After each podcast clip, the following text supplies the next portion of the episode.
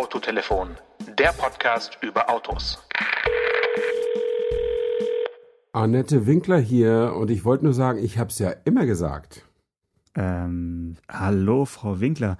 Äh, Sie haben immer gesagt, dass es in Afrika oder besser gesagt in Südafrika schön ist und Sie gerade auf den Lions Head gucken oder was wollen Sie mir erzählen? Nein, ich habe immer gesagt, dass es eine super gute Idee ist, ganz, ganz kleine Autos zu bauen. Sie werden schon sehen. Ah, Kristallkugelwinkler ist da. Sie schauen in die Zukunft. Äh, hallo Stefan, schön, dass du dich als äh, Frau Winkler meldest. Die habe ich lange nicht gehört. Äh, da können wir schon öfters mal mit dir telefonieren. Das ist ja wirklich äh, eine, eine reizende Erscheinung in der Autoindustrie gewesen, muss man sagen. Zumindest ist sie nicht mehr in der, in der ersten Linie. Ich glaube, in irgendwelchen Aufsichtsräten in Südafrika sitzt sie noch. Ähm, also, großes Thema. Ich stelle die These auf, wir erleben eine Renaissance der Kleinstwagen. Ja, das, also zumindest der kleinen Wagen, hattest du mir im Vorgespräch erzählt und da habe ich gedacht, dann muss ich ja deine Freundin Annette Winkler sein. Ähm, warum glaubst du, dass die Kleinwagen jetzt und sogar die Kleinstwagen jetzt nochmal so richtig aus den Löchern kommen? Sie werden äh, aus den Löchern kommen müssen, weil die Nachfrage nach ja, individueller Mobilität jetzt nochmal so einen Schub erleben wird, weil leider, muss man sagen, der öffentliche Nahverkehr, Personennahverkehr, ähm, momentan ja nicht so richtig attraktiv erscheint in der jetzigen Situation. Und ähm, ich denke, dass viele Menschen, die eigentlich gerne zu Recht mit äh, Bussen und Bahnen fahren würden, sich jetzt nach Alternativen umschauen und dann eben was kostengünstiges, kleines brauchen, um äh, von A nach B zu kommen. Und zwar mit klein meine ich wirklich jetzt, ähm, ja, vielleicht sogar Zweisitzer, äh, um wirklich, ja, die, das, das Risiko irgendwie mit mit vielen Menschen im Auto zu sitzen, auf zu minimieren auf, auf zwei Personen. Äh, und ähm, ja, da glaube ich jetzt dran. Und das, das werden wir wahrscheinlich in den nächsten Jahren jetzt erstmal erleben. Mhm. Es ist ja eine steile These, aber wir sind ja der Podcast für die ungewöhnlichen Thesen, das ist ja klar. Ähm, also ich finde das einerseits nachvollziehbar, weil Bus und Bahn ist ja jetzt wirklich äh, noch unangenehmer als sowieso schon. Ähm, und äh, und ja, du hast recht, man darf ja auch gar nicht mit mehr als zwei Leuten im Auto sitzen, wenn die nicht alle im selben Haus leben äh, oder in derselben Wohnung. Ähm, allerdings, wenn man sich sonst so die Autos anguckt, äh, im normalen äh, Berufsverkehr, ohne dass eine Corona-Pandemie herrschen würde, würden ja auch alle in großen Autos alleine oder maximal zu zweit sitzen. Also warum Kleinwagen kaufen? Ja, weil ich eben davon ausgehe, dass die dass dieser Teil der Bevölkerung, der äh, bisher ÖPNV-mäßig orientiert war, also auch aus Überzeugung und das äh, aus äh, Umweltschutzgesichtsgründen oder, oder einfach aus, aus nachhaltigen Ideen äh, gerne genutzt hat, dass der jetzt sich eben auch umorientieren muss und umschauen muss. Und da kommt eben nicht irgendein SUV-Verschnitt in Frage, sondern irgendwas Kleines, Sparsames. Also vielleicht sowas wie die K-Cars in, in Japan. Also wirklich, ich rede von wirklich so kleinsten äh, Autochen, die, die möglichst äh, günstig sind und ähm, ob sie jetzt elektrisch sind oder nicht, wird man sehen. Da ähm, denke ich, wird sich jetzt auch einiges noch äh, tun. Wahrscheinlich werden sie größtenteils elektrisch sein. Aber ich, ja, ich, ich rechne wirklich mit solchen Super-Minis. Ganz, äh, ganz vielen. Ja, ich meine, vielleicht würden die Autobosse deinen Ratschluss sogar richtig gutheißen, weil die sind ja schon wieder ganz verzweifelt und äh, ist, ich habe schon gelesen, dass wieder Staatsunterstützung gefordert wird, um die Autoindustrie nach der Corona-Krise wieder anspringen zu lassen. Ähm, und äh, das fand ich auch schon ein bisschen merkwürdig, muss ich ehrlich sagen. Äh, wie geht's dir damit? Also wenn wir jetzt nach Autokaufprämien äh, irgendwie schreit, dann hat man einiges nicht verstanden. Also ich denke, es ist so, dass, dass wir ja alle und also alle Branchen, alle äh, Industriezweige sind ja extrem betroffen ähm, und warum soll jetzt da die Autoindustrie mit Kaufprämien irgendwie ähm, ne, ne, wieder eine Extrawurst abbekommen? Ich denke, sie sollen jetzt erstmal schauen, dass sie halt Produkte anbieten, die sich auch äh, in der Zeit nach der aktuellen Lage äh, gut verkaufen und dann ähm, ja, wird sich schon zeigen, wer wer was Schlaues anbietet, der wird auch vom, vom Kunden dann belohnt durch äh, entsprechende Verkaufszahlen. Da bin ich mir ziemlich sicher. Hm. Also äh, nun wissen wir ja beide, dass wenn das wirklich so käme, dass äh, die Autostückzahlen ersetzt würden durch, durch kleinere und kleinste Autos, dass das natürlich die Gewinne nicht gerade wirklich befördert. Ähm, ich kann es ein bisschen verstehen, wenn die, wenn die sagen, wir müssen in Zukunft irgendwas machen, um, um die Verluste wieder auszugleichen. Ähm, weil äh, die deutsche Autoindustrie schon auch für das ganze Land extrem wichtig ist mit allem, was da noch dranhängt. Andererseits bin ich immer wieder so ein bisschen, obwohl ich ja äh, dieses kapitalistische System durchaus richtig finde und gut finde, aber ich finde immer so ein bisschen komisch dramatisierend, wenn mal irgendwo zwei Prozent oder fünf Prozent fehlen, weißt du? Also wenn, wenn, wenn ein Unternehmen, egal welche Art, irgendwie zwei Milliarden Euro Gewinn macht und im nächsten Jahr fünf Prozent weniger, dann sind es ja immer noch 1,9 Milliarden Gewinn, ja. was ja völlig in Ordnung ist. Ähm, äh, da verstehe ich immer nicht, wie man das immer so dramatisiert oder wenn, dass das überhaupt Nachrichten sind, wenn der DAX um drei Prozent einbricht. Ähm, dann ist mein Portfolio eben nicht 100.000 Euro wert, sondern nur noch 97.000 Euro und nächste Woche sieht es wieder anders aus. Also wo ist, wo ist das Problem? Ähm, das verstehe ich immer, immer nicht so ganz. Ähm, ich meine, diesmal, jetzt geht es wohl mehr, um mehr als um zwei oder drei Prozent. Ähm, aber ich glaube, auch so ein, so ein Konzern wie Volkswagen wird es auch mal aushalten, wenn sie, wenn sie weltweit nicht zehn Millionen Autos absetzen, sondern nur neun. Ähm, und im nächsten Jahr geht es dann ja wieder, irgendwann wird das ja wieder alles nachgeholt. Also da bin ich ziemlich sicher, die Leute fahren, die jetzt keine Autos kaufen, kaufen ja unter anderem deshalb keine, weil die Autogeschäfte zu sind. Und deswegen hält die Produktion an, weil man die Autoverkäufer oder die Autohändler nicht ohne Ende mit, mit neuer, neuer und teurer Lagerwaage äh, fluten kann. Ähm, aber trotzdem altern ja die Autos, die die Leute haben. Also irgendwann werden sie sich schon neue Autos kaufen. Das wird sich wieder einpegeln, oder nicht? Ja, als ob da jetzt so ein Nachholeffekt äh, einsetzt, das wage ich mal zu bezweifeln. Also äh, bei Autos vielleicht noch, noch eher, aber es gibt auch andere Produkte, die garantiert nicht äh, in den Nachhol äh, irgendwie dann mehr gekauft werden. Also das, das ist einfach mal so, dass es ja ein, ein Jahr oder ein, eine Zeit vor uns liegt, wo eben äh, kein äh, zweistelliges Wachstum stattfindet. Ähm, aber du hast ja gesagt, das ist so ein bisschen ja, schwer nachvollziehbar, dass die Autobosse dann immer schnell äh, nach Staatshilfen und so weiter äh, schreien. Und da ist das Problem halt, die rufen natürlich nur, wenn es gerade nicht so gut läuft. Äh, wenn es gut läuft, dann rufen sie das Gegenteil von wegen, mischt euch nicht ein. Und äh, also das ist das, ist halt so, das finde ich ein bisschen zu einseitig, äh, die, die, dieses, dieses Gebaren.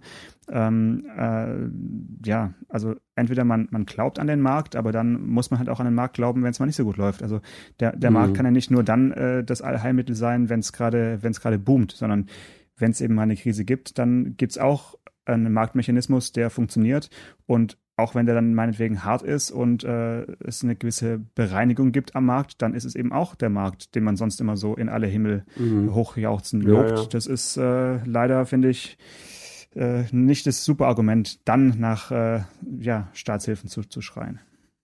Ja, man muss allerdings auch sagen, dass diese Art der Argumentation auf der Gegenseite auch immer, immer wieder kommt. Also äh, ein zentrales Argument von Gewerkschaften jeder Art bei Lohnverhandlungen ist, die Unternehmer haben so gute Gewinne gemacht, da wollen wir Arbeitnehmer was davon abhaben. Und der Umkehrschluss wäre ja, dass in Jahren, wo die Unternehmer nicht so gute gemacht, Gewinne gemacht haben, die äh, Arbeitnehmervertretungen sich zurückhalten oder vielleicht sogar auf Lohnerhöhung verzichten oder Lohnsenkungen akzeptieren. Aber das tun sie ja natürlich niemals. Äh, das ist zumindest noch nie vorgekommen in der Geschichte. Und das ist letztlich dieselbe Art der Argumentation. Und da ist also offensichtlich liegt das äh, im Menschen begründet, egal welche Position er hat, dass er immer an sich zuerst denkt. Ja, ja, ja. Ja, aber ich äh, habe gesehen, dass es äh, zum Beispiel bei, bei Seat, wir hatten ja kürzlich über den Seat Mi Electric gesprochen. Äh, ja. Äh, da habe ich neulich nochmal nach, nach Preisen geschaut. Und ähm, dann steht auf der Website, das Auto sei jetzt ausverkauft für dieses Jahr. Ähm, da habe ich dann wow. so ein bisschen, ja, sagt man erstmal wow, ne? Da habe ich so ein bisschen recherchiert und auch äh, nochmal nachgefragt bei der, bei der Presseabteilung. Ja, also sie wollten äh, dazu sagen, irgendwie, dass auch, auch wie viel da jetzt produziert werden, aber diese Zahl ist irgendwie noch nicht so richtig kommuniziert. Und ähm, es ist ja immer so die Frage, ist es jetzt ein Erfolgs, äh, eine Erfolgsgeschichte, wenn man im Ende März äh, sagen kann, Anfang April, äh, dass ein Produkt ausverkauft ist für den Rest des Jahres oder ist es eigentlich ein Zeichen, dass da irgendwas bei der Produktionsplanung nicht so richtig gut gelaufen ist? Was würdest du sagen, Stefan? Ist es ein Erfolg, wenn man im ersten Quartal mit einem Produkt ausverkauft ist? Ähm, das ist es eigentlich nur, wenn man ein Produkt äh, einfach so auf Verdacht mal auf den Markt wirft. Aber bei so einer, bei so einem Geschäft wie, wie einem Autokonzern ist es eigentlich eher ein Zeichen falscher Produktplanung oder falsch aufgebauter Kapazitäten. Das ist wahrscheinlich eher, weil es, es hakt ja fast überall an den Batteriezulieferungen. Mhm. Also kann man es nicht so richtig als Erfolg, äh, würde ich sagen, hinausposaunen, ne? dass man, dass man sagt, ja, absolutes Erfolgsauto war schon nach drei Monaten ausverkauft. ja, also wenn ich wenn ich für Werbung oder Pressearbeit zuständig wäre und wenn ich dazu was sagen müsste, würde ich auch in die Richtung argumentieren. Ja. Ähm, aber äh, wahrscheinlicher ist ja, dass man da, dass es da irgendwie politische Gründe gibt. Und ich meine, äh, wir haben ja auch darüber gesprochen, dass es eine neue Kleinstwagenplattform für Elektroantriebe bei Volkswagen gibt. Und äh, vielleicht haben sie einfach für die alte einfach nicht größere Produktionskapazitäten. Das kann ja sein. Ja, der, die werden ja äh, gemeinsam mit äh, Citigo und abgebaut und dann sind wahrscheinlich die Anteile exakt festgelegt. Und ähm, mhm. ja, wenn dann eben so viel ein Bestellungen eingegangen sind für den, für den Seat, dann ist halt Schluss für dieses Jahr. Ne?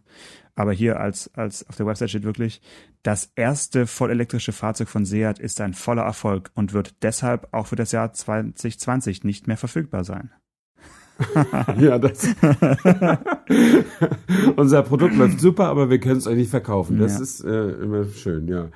Ähm, aber nochmal zurück zu deiner Kernthese. Ja. Ich meine, äh, wenn wir jetzt bei kleinen Autos sind und so, die laufen doch eigentlich auch bei den Sharing-Firmen ganz gut. Und äh, die Leute, die jetzt nicht Bus und Bahn fahren können, die können doch in, in, in, in, in Carsharing äh, äh, umsteigen oder nicht. Naja, das ist ja so ein Dominoeffekt. Also natürlich ist auch Carsharing momentan nicht so richtig sexy.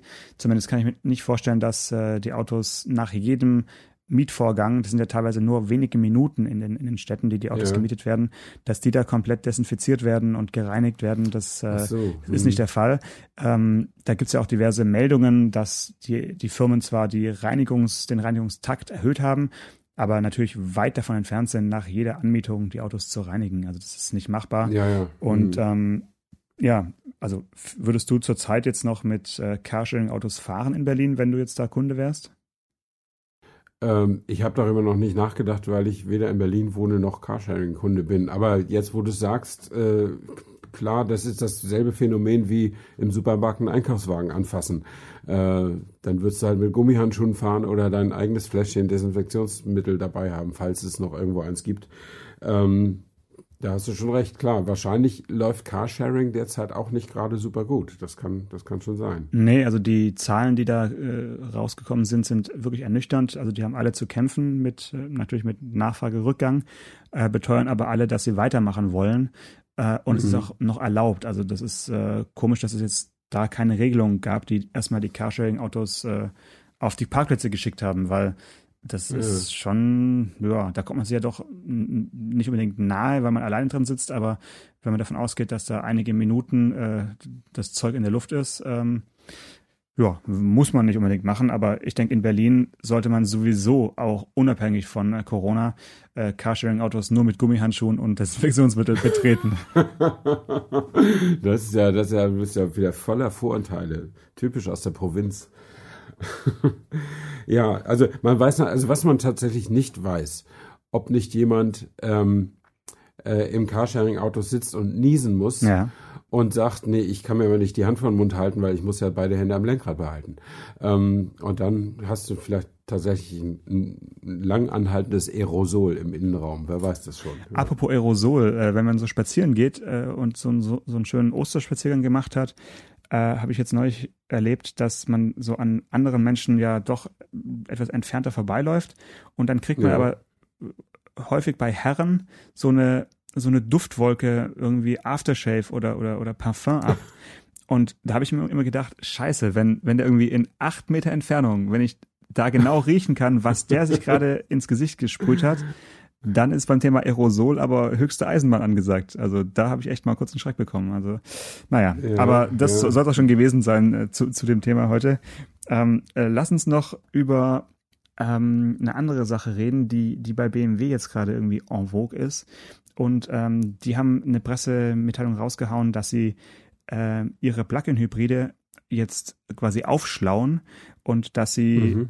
ähm, automatisch den Autos äh, ja mitteilen, wenn, wenn, also wann diese in die Innenstationen fahren von irgendwie 80 Städten in Europa und in diesen Innenstationen äh, können die Autos, wenn man das möchte, automatisch auf den äh, elektrischen Modus schalten. Also ich muss dann nicht mehr diesen, den, wie heißt der, E-Drive-Knopf oder sowas äh, drücken bei BMW, mhm. sondern äh, über, über GPS, über satellitengestütztes Kartenmaterial weiß mein Auto, jetzt fahre ich in die Innenstadt, jetzt äh, versuche ich mal so elektrisch wie möglich zu fahren. Ich meine, bei Plug-in-Hybriden ist immer die Voraussetzung, dass noch ein bisschen Strom im kleinen Akku ist, aber wenn es der Fall sein sollte, dann ähm, ja, kann der BMW jetzt eben wie von Geisterhand äh, an der an der Stadt am Stadttor den Verbrennungsmotor ausschalten und ähm, das finde ich eigentlich eine ganz spannende Sache, die äh, wahrscheinlich Schule machen wird.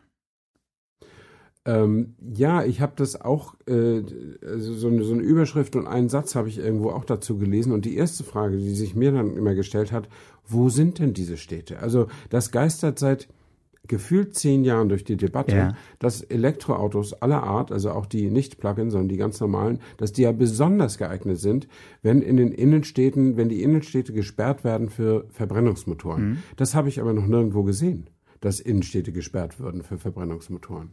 Äh, gut, das hast du in London mit der Congestion Charge ja schon lange, dass da Elektroautos auf jeden Fall äh, deutlich weniger zahlen müssen als äh, Autos mit, mit, Verbrennungsmotor, wenn sie da in die City Mode, City Mode reinfahren. Da wird es wahrscheinlich auch andere Städte geben in Europa. In Deutschland sind wir da wirklich äh, ja ein, ein ziemlich unbefleckt, was es angeht. Aber ähm, jetzt haben sie hier zumindest bei BMW die äh, 58 Städte mit Umweltzonen äh, ausgewählt und ähm, die sind jetzt auf jeden Fall da schon mal in den 80 europäischen Städten mit dabei. Also ich kann mal ja, kurz okay. gucken, welche Städte das sind. Ähm, ja, gut, das fängt bei A wie Aachen an und geht bis W wie Wuppertal. Aber dazwischen sind okay. auch so ähm, große, große Orte dabei wie Balingen, Dinslaken, Eschweiler, ähm, Ilsfeld, nicht zu vergessen, ja. Ähm, ja, das berühmte Ilsfeld. Ja, Mühlacker, ähm, Overath, okay. Finstal. Also ah, Tübingen ist auch dabei übrigens. Siehst du? Ähm, ja. Ist also ganz klar, dass es um kleine Städte geht, nee, weil so ein Plug-in-Akku ja auch nur kleine Reichweiten hat. Ja, ja, ja aber in, in, Berlin gibt es keine, also ja klar, es gibt eine Umweltzone, genau. aber im Übrigen in London, ja, das kostet Geld, da mit einem normalen Auto reinzufahren. Aber das Geld geben Zehntausende pro Tag aus. Wenn, wenn du nach London kommst, ist die Stadt voller Autos. Also ja, aber es wäre wär noch voller, wenn es äh, das nicht geben würde. Ja, das, das mag sein, ja. Also gut, jetzt kann man also mit einem Plug-in-Hybrid, äh, wenn man jetzt dann doch mal äh, die Strecke Balingen-Ilsfeld macht, dann äh, ist man also auf der Landstraße unterwegs mit Benzin und sobald man die Stadtgrenze oder die Innenstadtgrenze äh, passiert, wird automatisch das Benzin, äh, der Benzinfluss angehalten und das Auto äh, geht in den Pure EV-Modus oder wie das immer heißt. Ähm, so lange bis der Akku leer ist und dann fängt er aber auch wieder an loszubrummen, wenn, wenn man noch in der Umweltzone ist. Ja, muss er ja. Also der bleibt, muss das Auto bleibt ja nicht stehen. Also das wäre natürlich konse konsequent, ne? Dass er dann einfach stehen bleibt. Und ähm, ja. du, das habe ich mich aber auch gefragt, wenn es nämlich tatsächlich mal so Zonen gibt, wo es wirklich nur erlaubt ist, mit elektrischen Antrieben zu fahren. Und dann kommst du da mit so einem Plugin rein, dann musst du ja sehr genau darauf achten, dass du auch rechtzeitig wieder rauskommst. Ja, genau. Oder halt irgendwo wieder und, auflädst, ja.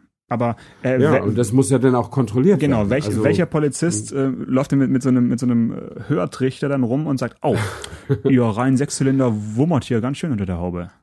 Ja. Ja, es ist alles, alles sehr, sehr komisch und ich glaube, das sind so diese Ideen, die kann man immer nur machen, äh, solange es noch so wenig von diesen Autos gibt. Äh, wenn wirklich jetzt jeder zweite so ein Plug-in oder ein Elektroauto fahren würde, wäre das extrem schwierig. Äh, das, dann würde eigentlich ja, dann wäre das eigentlich richtiger, das zu machen, aber es wäre extrem schwierig in der Handhabung, glaube ich. Genau wie mit den, äh, mit dem äh, freien, freie, mit der freien Fahrt auf Busspuren und so. Das geht auch nur, solange es wenige Elektroautos gibt. Ja, also ich habe noch bisher noch keinen Plug-in-Hybrid. Ah, doch klar, durch das durch das E im Kennzeichen kann man sie ja einigermaßen erkennen, wenn man, wenn ja, man äh, das, sich das so geholt genau. hat. Wobei ich dann schon noch mal lachen muss, wenn ich hier irgendwelche Porsche äh, Panamera und sowas und Cayenne äh, rumfahren sehe mit, mit, so, mit so einem E im Kennzeichen. Ja, ja, äh, also kann man nur hoffen, dass die, dass die dann zu Hause im, im Carport oder in der Tiefgarage wenigstens ein bisschen aufgeladen haben, aber ansonsten äh, ist das jetzt nicht so richtig äh, Busspurgerecht, würde ich sagen, mit so einem Auto rumzufahren. Also ich sehe gerade, ja, hier steht, dass, also man wird, man wird informiert im, äh, im Display, dass jetzt äh, das dass auf den Modus Electric umgeschaltet wird, wenn die Zone mhm. erreicht wird. Ähm, wenn es der Ladezustand der Hochvoltbatterie zulässt. Ge Ja, genau. Gehen die Energievorräte zur Neige, wird die Aktivierung des Verbrennungsmotors ebenfalls im, Co- im Control-Display angezeigt. Hm. Also gut, dann äh, müsste man mal wirklich selber erfahren. Beim nächsten BMW-Testwagen werde ich darauf achten, dass es ein Plug-in-Hybrid ist. äh, es gibt es im 7er, im X5, im Dreier, weitere Modelle folgen su- sukzessive. Ja gut, also dann werde ich mal darauf achten und das selber erfahren, ob das funktioniert. Ähm, ich war da bisher immer hin und her gerissen, was ich von diesen automatischen Umschaltsachen halten soll. Man konnte ja auch früher schon sagen, man möchte im Ziel elektrisch ankommen, Ja. auch ohne GPS-Modus und das hat eigentlich auch nie so richtig ge geklappt. Oder man hat dann halt einfach, äh, ja, sich den Strom entweder nochmal unterwegs erzeugt auf der Autobahn. Genau. Das Auto hat dann nicht 10 Liter verbraucht, sondern 13, Genau, aber man konnte Akkus dann wenigstens drei Kilometer am Ende dann äh, dahin hinflüstern. Na gut. Ja, äh, sch schöne Spielerei, ähm, aber es gibt noch andere Sachen heute, die wir besprechen müssen. Ja, und da, da kommt auch wieder BMW ins Spiel. Ich habe nämlich äh, mir letzte Woche schon, also hätten wir letzte Woche schon drüber sprechen können, aber ich habe mir mal wieder eine neue Zeitschrift am Kiosk gekauft, die neu erschienen ist. Das, und zwar ist das die Autobild Motorrad. Also eigentlich ein Widerspruch in sich, aber das Wort Motorradbild äh, passt einfach nicht so ins Logo. Also steht da, ist da das Autobild ein Markenzeichen und äh, hochkant daneben steht das Wort Motorrad. Und der Aufmacher oder die, äh, der, ja, das, das Titelthema ist die neue BMW R18. Und da habe ich gesagt, meine Güte, du wirst ja bald 60, dann kannst du mal wieder so ein Midlife-Krisen, so ein Late-Life-Krisen-Motorrad dir gönnen irgendwie. Das ist, äh, ich weiß nicht, wie sehr du dich mit Motorradrädern auskennst, aber das ist so, die R18 ist so eine Reminiszenz an quasi die allerersten Boxermotorräder von, von BMW aus den 30er Jahren. Ähm, und das Ding ist ein Mördergerät mit 1,8 Liter Hubraum, zwei Zylindern, die sind so breit, da musst du echt aufpassen, dass du kein, äh, keine Autotür rammst beim Überholen. Ähm, hat lässigen 91 PS und ein gigantisches Drehmoment von, Moment, 150 Newtonmetern. Also bei Autos kommen damit fast gar nicht vorwärts, aber für Motorräder ist das wirklich ein echter, äh, ein echtes Wort. Ähm, und das Ding sieht aus wirklich wie aus dem Vollen gefräst und ich habe das so gerne angesehen. Und tatsächlich hat Autobild Motorrad es geschafft, äh, drei Tage eher damit draußen zu sein als die Konkurrenz. Also sie haben mit Recht exklusiv vorne drauf geschrieben. Ähm, und das fand ich schon ganz schön, mir das mal anzusehen. Und ähm, offensichtlich läuft die Motorradindustrie auch besser als die Autoindustrie. Ganz vorne in, der, in dem Heft steht, dass die Zuwachsraten der Neuzulassungen bei fast 56 Prozent liegen im, in den ersten beiden Monaten. Und da dachte ich erst, hey, vielleicht sind jetzt alle, kommen jetzt alle so in mein Alter und wollen noch mal ein, ein Moped haben, bevor, bevor es gar nichts mehr geht. Ähm, aber dann habe ich gesehen, der Löwenanteil dieses Zuwachses liegt bei den 125ern. Das sind diese, diese kleinen Motorräder, die man auch mit Autoführerschein fahren darf. Und die ersetzen einfach Und, ein Auto. äh, ja. die ersetzen ein Auto oder die, ja, die, die, die Zielgruppe von denen ist mir nicht so ganz klar. Das sind auch oft ältere Herrschaften, die einfach gerne nochmal Motorrad fahren wollen, aber die die Ausbildung scheuen. Und das ist, für mich ist das äh, einfach nur ein Konjunkturprogramm für die Motorradindustrie und eigentlich unverantwortlich. So eine 125er fährt auch lässig über 100 Sachen. Ähm, und das ist schon anders. Also die Verkehrsregeln sind für ein Motorrad auch nicht anders als für ein Auto, aber äh, die Fahrdynamik ist eine ganz andere als auf dem Auto. Und da kann ich maximal, also, also Tempo jenseits von 100, führerscheinfrei, kann ich äh, eigentlich nicht wirklich gut heißen. Aber gut, so ist es halt. Und, äh, und diese Zeitschrift, äh, ja, die hat ein paar, ein paar schöne Geschichten noch drin, wie, wie äh, so private Schraubergaragen und einen riesen Überblick über, wie man die verschiedenen Führerscheine machen kann und so. Also eigentlich ich sag mal, nichts Besonderes, außer dass es jetzt in der Autobildfamilie ein Motorradheft gibt. Ähm, und ich glaube, sie sind auch noch nicht so sicher, ob sie es weitermachen wollen, weil da steht drüber Ausgabe 1 Frühjahr 2020. Ähm, und Ah. hinten auf der letzten Seite steht auch nicht, was machen wir in Ausgabe 2. Ich glaube, sie warten auch einfach mal den, den Erfolg ab. Ähm, und wenn es sich gut verkauft, dann machen sie es weiter. Dann gibt es eine Herbstausgabe vielleicht oder sowas. dann gibt es gar keine Ausgabe mehr. Also mhm. das letzte, was sie in dieser, in dieser Art gemacht haben, war, glaube ich, Autobild Reisemobil oder Wohnmobil, irgendwie so, auf jeden Fall so, ein, so eine Zeitschrift über Wohnmobile. Und die hat, die, die war ebenfalls ein Versuchsballon und der, der ist ganz gut aufgestiegen und die gibt es jetzt regelmäßig, ich glaube alle zwei Monate, aber bin auch nicht sicher, vielleicht auch jeden Monat. Ja, also beim äh, ja, Motorrad bin ich echt raus. Ich erinnere mich noch an die Autobild Computer, die dann, die dann Nein, Computerbild die, heißt Computerbild. Aber ansonsten, ja. Aber äh, es war derselbe Verlag. Danke für, danke für diese kleine Presseschau, für das Update aus dem Springer Verlag. Ja, ich, du, ich, ich hoffe, finde, du kriegst noch ein bisschen Provision dafür. Jetzt für, für Ach, jedes verkaufte finde, Exemplar ein Anker Euro. Ich finde es einfach toll, wenn es Zeitschriften gibt. Äh, diesen ganzen Online-Scheiß, das ist doch alles, das kostet ja alles nichts. Wie? Aber was, für eine Moment, Zeitschrift was, man, was, was heißt, es kostet nichts? Naja, also ein Online-Magazin zu machen, kostet wirklich nicht so viel Mühe. Oh, oder oder, oder einen YouTube-Kanal zu machen oder sowas. Das meine ich. Das kostet ja alles nichts. Aber sich zu entscheiden, eine Zeitschrift ich anders, zu machen. Aber gut. Ja, komm, natürlich kostet, also wenn ich sage, ich mache ein Online-Magazin, so richtig, das kostet natürlich was. Aber ich meine jetzt diese ganzen, jeder kann doch heute selbst sein eigener Sender sein. Ja, gut, indem klar. man einen YouTube-Kanal ja, macht ja. oder solche Sachen. Das ist es so. Und da ist es einfach mal was anderes, wenn man, wenn sich ein paar Profis zusammensetzen und ein richtiger Verlag sagt, wir nehmen jetzt mal ein bisschen Geld in die Hand und wir machen das und wir putzen auch mal wieder ein paar Klinken. Die haben immerhin 15 Seiten bezahlte Anzeigen da drin. Das ist hast schon mal hast nicht du durchgezählt? Für diese Zeit, ja, habe ich durchgezählt. Sehr das zähle ich immer durch bei Zeitschriften. Ob sich, dann weiß ich immer gleich, ob sich das lohnt. Weißt du, wenn du, wenn du so eine Zeitschrift durchblätterst und nur die, ich habe auch schon mal eine Zeitschrift in der Hand gehabt, aber ich kann dir nicht mehr sagen welche, aber da war nur die Rückseite mit einer bezahlten Anzeige und dann waren drin noch vier, fünf Eigenanzeigen vom Verlag. Und da weißt du gleich, also so richtig glauben tut die Kundschaft nicht dran. Nee.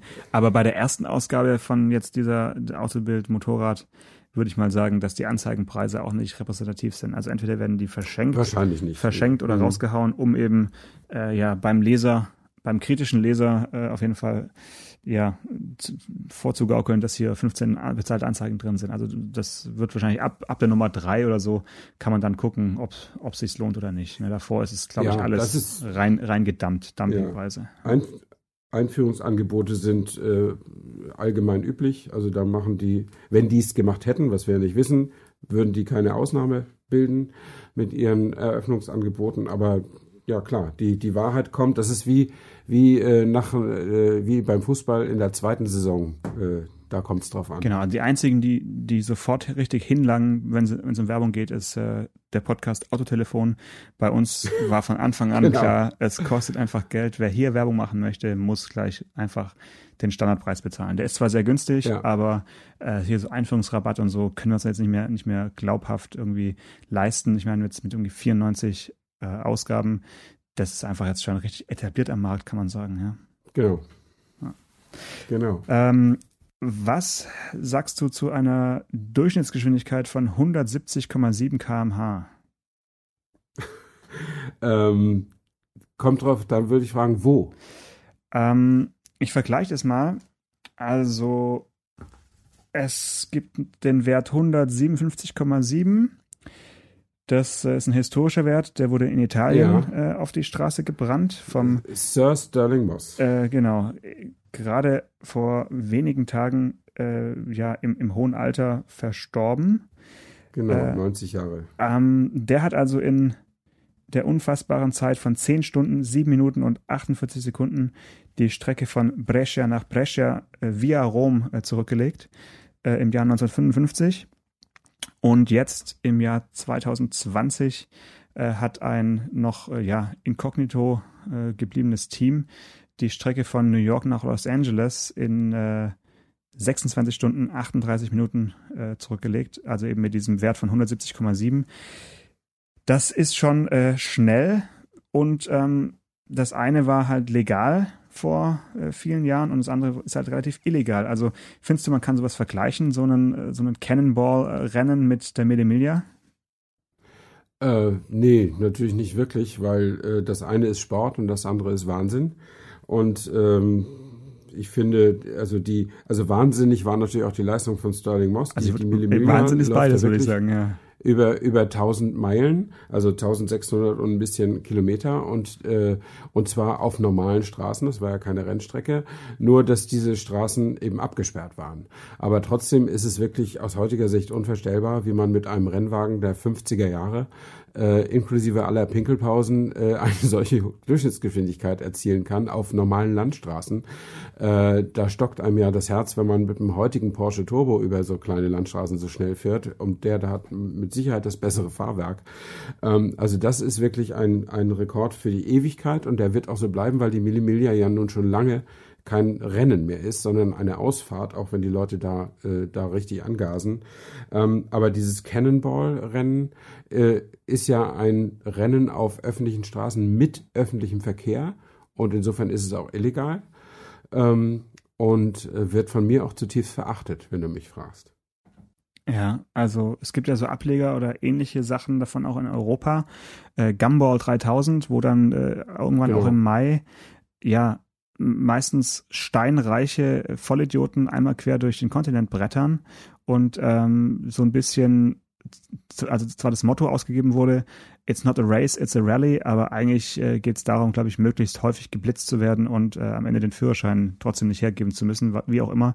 Ähm, also das ist, sind halt so illegale Rennen, die wenn ich die irgendwo sehe und ich bin einmal in so einen Rennen äh, reingekommen, beziehungsweise ich wurde halt überholt von irgendwie vier, fünf äh, Porsches, das ist mhm. einfach unangenehm. Also das, äh, da muss man sofort äh, einen Riegel vorschieben und sagen, hier, Schluss mit lustig. Also das ist, äh, ja, kann man jetzt sagen, gut, die, die Cannonball-Sache fand ja mehr oder weniger unter dem Ausschluss der Öffentlichkeit statt, weil in den USA momentan die Straßen auch sehr leer sind und äh, die Polizisten andere Sorgen haben als äh, Verkehrs äh, zu kontrollieren. Äh, aber ja, also so richtig stolz kann man auf den neuen Rekord, glaube ich, nicht, nicht sein in der aktuellen Lage. Nö, der ist ja unter, unter irregulären Bedingungen, wenn man das sa überhaupt sagen kann, äh, entstanden, weil das ist ja keine Kunst, wenn, wenn kaum jemand auf der Straße ist, dann schneller zu fahren. Äh, der Reiz dieses Wahnsinns ist ja, dass man schnell fährt und, äh, und viel, möglichst viele Leute dabei gefährdet. Und insofern ist aus deren Sicht äh, der Rekord wahrscheinlich gar nicht so viel wert. Aber äh, aus meiner Sicht ist es gut, dass nicht so viele andere Leute da waren und einen Schreck gekriegt haben, als sie da mit 220 vor an ihnen vorbeigezischt sind. Ähm, aber diesen Menschen wünsche ich wirklich nur das Allerschlimmste. Das, also nicht, dass sie einen Unfall bauen, sondern dass sie erwischt werden und dass sie auf Lebenszeit den Führerschein abgeben und dass sie irgendwie eine behördliche Verfügung bekommen, sich nie wieder von ihrem vielen Geld ein Auto kaufen zu dürfen. Das äh, sind zwar Fantasiegesetze, das weiß ich, äh, aber das ist so meine Fantasie dazu. Mhm. Ja, finde ich sehr äh, sympathische Fantasie. Äh, also das ist, ja, das ist einfach übers Ziel hinausgeschossen. Äh, genau dafür gibt's ja so schöne Sachen wie Touristenfahrten auf, auf der Nordschleife. Da kann man solche, genau. solche Sachen ausleben. Es ist zwar auch öffentliche Straße, aber wer da drauf fährt, der, der weiß äh, und, und unter wem er sich da äh, einen Spaß erlauben kann. Ähm, das ist einfach was anderes als wie als auf normalen Straßen, wo einfach Unbeteiligte mhm. rumfahren, die nicht mit, mit solchen Vollgasautos äh, rechnen. Ne? Das zu Recht, ja. Genau. Es gibt so viele Möglichkeiten, sein hart verdientes Geld für motorsportliche Aktivitäten auszugeben, ohne Rennfahrer zu sein, äh, dass es gar nicht nötig wäre, so eine, so eine äh, Rallye oder so ein Rennen zu machen. Und da man es aber für nötig hält, ist man offensichtlich genau von diesem Gedanken angefixt, was möglichst Gefährliches tun zu wollen. Und da ist eben im Gegensatz zu Bungee Jumping oder Paragliding auch andere Leute gefährdet als aus sich, außer einem selbst, äh, ist das schon zutiefst verwerflich, mm, ich finde. Mm. Apropos Selbstgefährden, ähm, ich habe gerade als Testwagen einen äh, Opel Combo Live. Das äh, müsste ja bekannt vorkommen, das Auto. Das ist zwar komplett in der Kontrastfarbe zu deinem äh, Berlingo lackiert. Ist nämlich schneeweiß, äh, wirkt ja, okay. dadurch einfach noch professioneller ähm, und noch größer, glaube ich, einfach. Äh, mhm. Und du weißt ja, ich, ich habe ein Herz für Hochdachkombis auf jeden Fall. Ich finde, das äh, ist eine super mhm. äh, Sache, weil man einfach, ja, aerodynamisch bedingt nie schneller fahren möchte als 120, sage ich mal. Ähm, das finde ich sympathisch. Und bei der, bei der Baureihe, bei diesen, oder bei der Modellreihe, äh, gibt es ja die Möglichkeit, haben wir schon drüber gesprochen auch, dass man die Heckscheibe separat öffnet von dieser riesigen Heckklappe. Also wenn man nicht ja. komplett äh, die niedrige Ladekante benötigt oder nur kleine Gegenstände reinlegen möchte, kann man dann nur die Scheibe aufmachen. Jetzt erinnere ich mich, das äh, ist beim Smart äh, zum Beispiel ist es ja auch so, dass man da die Heckscheibe als Heckklappe hat. Da ist der Knopf im Arm des Scheibenwischers integriert. So, da fasst man irgendwie mhm. hin. So, das finde ich irgendwie intuitiv, die Idee, dass man da, wo es aufschwingt, äh, auch den Knopf anbringt. Beim Combo und auch beim Berlingo und beim Rifter und beim Toyota Pro Ace City ist ähm, das Ganze versteckt und zwar in der Abdeckung oberhalb des Kenz, des, ja, des, des Kennzeichens. Also man, man ja. sieht nicht, wo man hinfasst. Und Stimmt. es gibt da jetzt eine gewisse Logik. Ähm, unterhalb des Emblems, des Markenemblems, des Logos, also in der Mitte, ist eine Vertiefung, in die man reinfassen kann. Wenn man da reinfasst, öffnet sich die ganze Klappe. Wo fasst du hin, wenn du nur die Heckscheibe aufmachen möchtest? Ich glaube links daneben. Genau, da greifst du links daneben und greifst direkt in die Kennzeichenbeleuchtung mit einer nicht abgeschliffenen Kante und verletzt dich selbst am Finger. Das ist mir noch nicht passiert, aber ich habe äh, die Scheibe auch erst zweimal geöffnet, um sie Leuten zu zeigen. Wenn du, wenn du genauso weit, wie du jetzt gerade links falsch gegriffen hast, rechts greifst, im gleichen Abstand, mhm. greifst du in die rechte Kennzeichenbeleuchtung und verletzt deinen ja. anderen Finger. Da hast du also zwei, äh, zwei schmerzhafte Fingerverletzungen und suchst jetzt die nächste Möglichkeit. Du fasst noch ja, weiter nach rechts. Dort also findest also willst du, du mir sagen, links ist nicht richtig oder wie? Genau, links ist falsch. Links hast du erstmal die Kennzeichenbeleuchtung jetzt mit deinem Finger berührt oder und dich verletzt, weil die, weil die Kante nicht entgratet ist. Ähm, ja, aber ich habe das doch schon gemacht. Das ist links daneben. Nee, es ist rechts daneben. Es ist ganz rechts. Okay, dann ist eben rechts daneben. Ja. Aber du hast ja auch gesagt, rechts greift man, macht man sich auch den Finger genau. kaputt. Weil es gibt nämlich, wie gesagt, vier Öffnungen. Die mittlere ist die für die große Klappe, und die ganz rechts ist die für die obere Scheibe. Aber wie du gerade auch schon jetzt hier am, am Telefon äh, gesagt hast, würdest du erstmal nach links greifen. Das ist schon mal, tut schon mal weh. Und also es ist wirklich, ich verstehe die Anordnung nicht so richtig. Warum hat man das äh, so, so gelöst, dass man intuitiv erstmal zweimal falsch reinfasst? Ähm, also ich verstehe dein Problem nicht. Also okay. ich habe natürlich auch ein bisschen rumgetastet und gesucht, aber meine Finger sind alle noch ganz. Und äh, daran, dass ich jetzt nicht so genau weiß, ob es links oder rechts neben der zentralen Taste ist, kannst du vielleicht auch erkennen, dass es mir nicht ganz so wichtig ist. Irgendwo ist es halt. Ähm, und es, es hat mich ein bisschen gestört, dass es nicht auf der Fernbedienung integriert ist, aber meine Güte, es ist halt ein einfaches Auto und dann ist es das nicht. Und so oft brauche ich es auch nicht äh, mit der Scheibe. Aber jedenfalls, ich werde nochmal testen ob da wirklich scharfe Kanten sind. Vielleicht machen es ja die Citroën-Leute doch noch ein bisschen anders, obwohl das kann ich mir nicht vorstellen. Das kommt ja aus derselben Fabrik, ne? Ja. Ähm, aber nee, also hast du dich wirklich geschnitten? Nein, also natürlich äh, nicht ernsthaft verletzt, aber du, du fasst halt automatisch zweimal an eine Stelle, wo du eigentlich nicht gerne hinfassen würdest, weil du merkst, mhm. hier ist man falsch und äh, hier ist einfach äh, eine, eine, eine scharfe Kante. Also das ist, ja. ich, ich habe mir halt gedacht, ich finde es auch nicht weiter schlimm. Es ist halt einfach so ein Abenteuer im Alltag. Also das ist ja begrüßenswert, ja. Aber wenn ich äh, wenn ich mal die Chance habe, werde ich auf jeden Fall bei deinem Auto so einen kleinen äh, Rettungspfeil äh, dir hinkleben, so einen ganz, ganz kleinen, dass auf jeden Fall du deine, deine zu schützenden Fotografenfinger äh, nicht verletzen ja. wirst. Weil stell dir mal vor, das ist dein Auslöse-Zeigefinger. Äh, oh, und, ja, und dann kannst du, dann kannst du einen Studiotag wirklich mal knicken. Dann musst du so ein Pflaster, Pflaster drauf machen, hast kein Feingefühl mehr. Also das wäre ja wohl ja, nichts. Ja. Das wäre nix. Okay. Du hast recht. Jetzt, hat, jetzt habe ich auch ein Problem mehr. ich werde es mir nachher mal angucken. Äh, ja, mach mal nachher. tatsächlich genau, heute ins Studio. Mach nachher mal die, die Scheibe auf und äh, denk an unser Gespräch und lehn dich mal da drunter. Ähm, du wirst Augen machen. Du wirst Augen machen. Alles klar. Okay. Schöne Woche. Viel Spaß beim Fotografieren und ähm, wir hören uns nächsten Mittwoch wieder. Alles klar. Bis dann. Ciao. Autotelefon, der Podcast über Autos. Mit Stefan Anker und Paul Janosch Ersing.